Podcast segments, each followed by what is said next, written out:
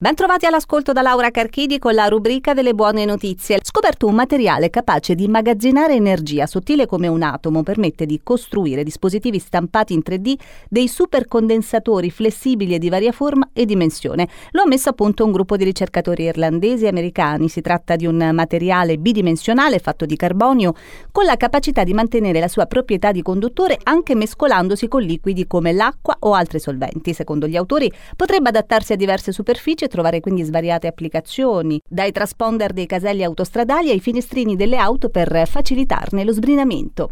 Scoperti i neuroni specchio delle emozioni si trovano nella corteccia cingolata del cervello e si attivano sia quando si prova dolore sia quando si osserva il dolore altrui, individuati nei ratti a 23 anni dalla scoperta tutta italiana dei neuroni specchio di movimenti a 4 da quella dei neuroni che aiutano a prevedere le azioni altrui, potrebbero essere presenti anche nell'uomo, risultando cruciali per comprendere comprendere i meccanismi dell'empatia che si inceppano in diverse malattie psichiatriche.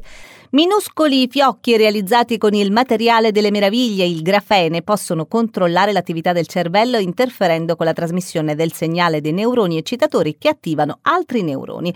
Questi nanomateriali sicuri e dall'effetto reversibile potranno aprire nuovi scenari nella ricerca di terapie contro malattie neurologiche come l'epilessia. Ad indicarlo uno studio condotto a Trieste in collaborazione con le università di Manchester e Strasburgo. Ed è tutto, grazie per l'ascolto.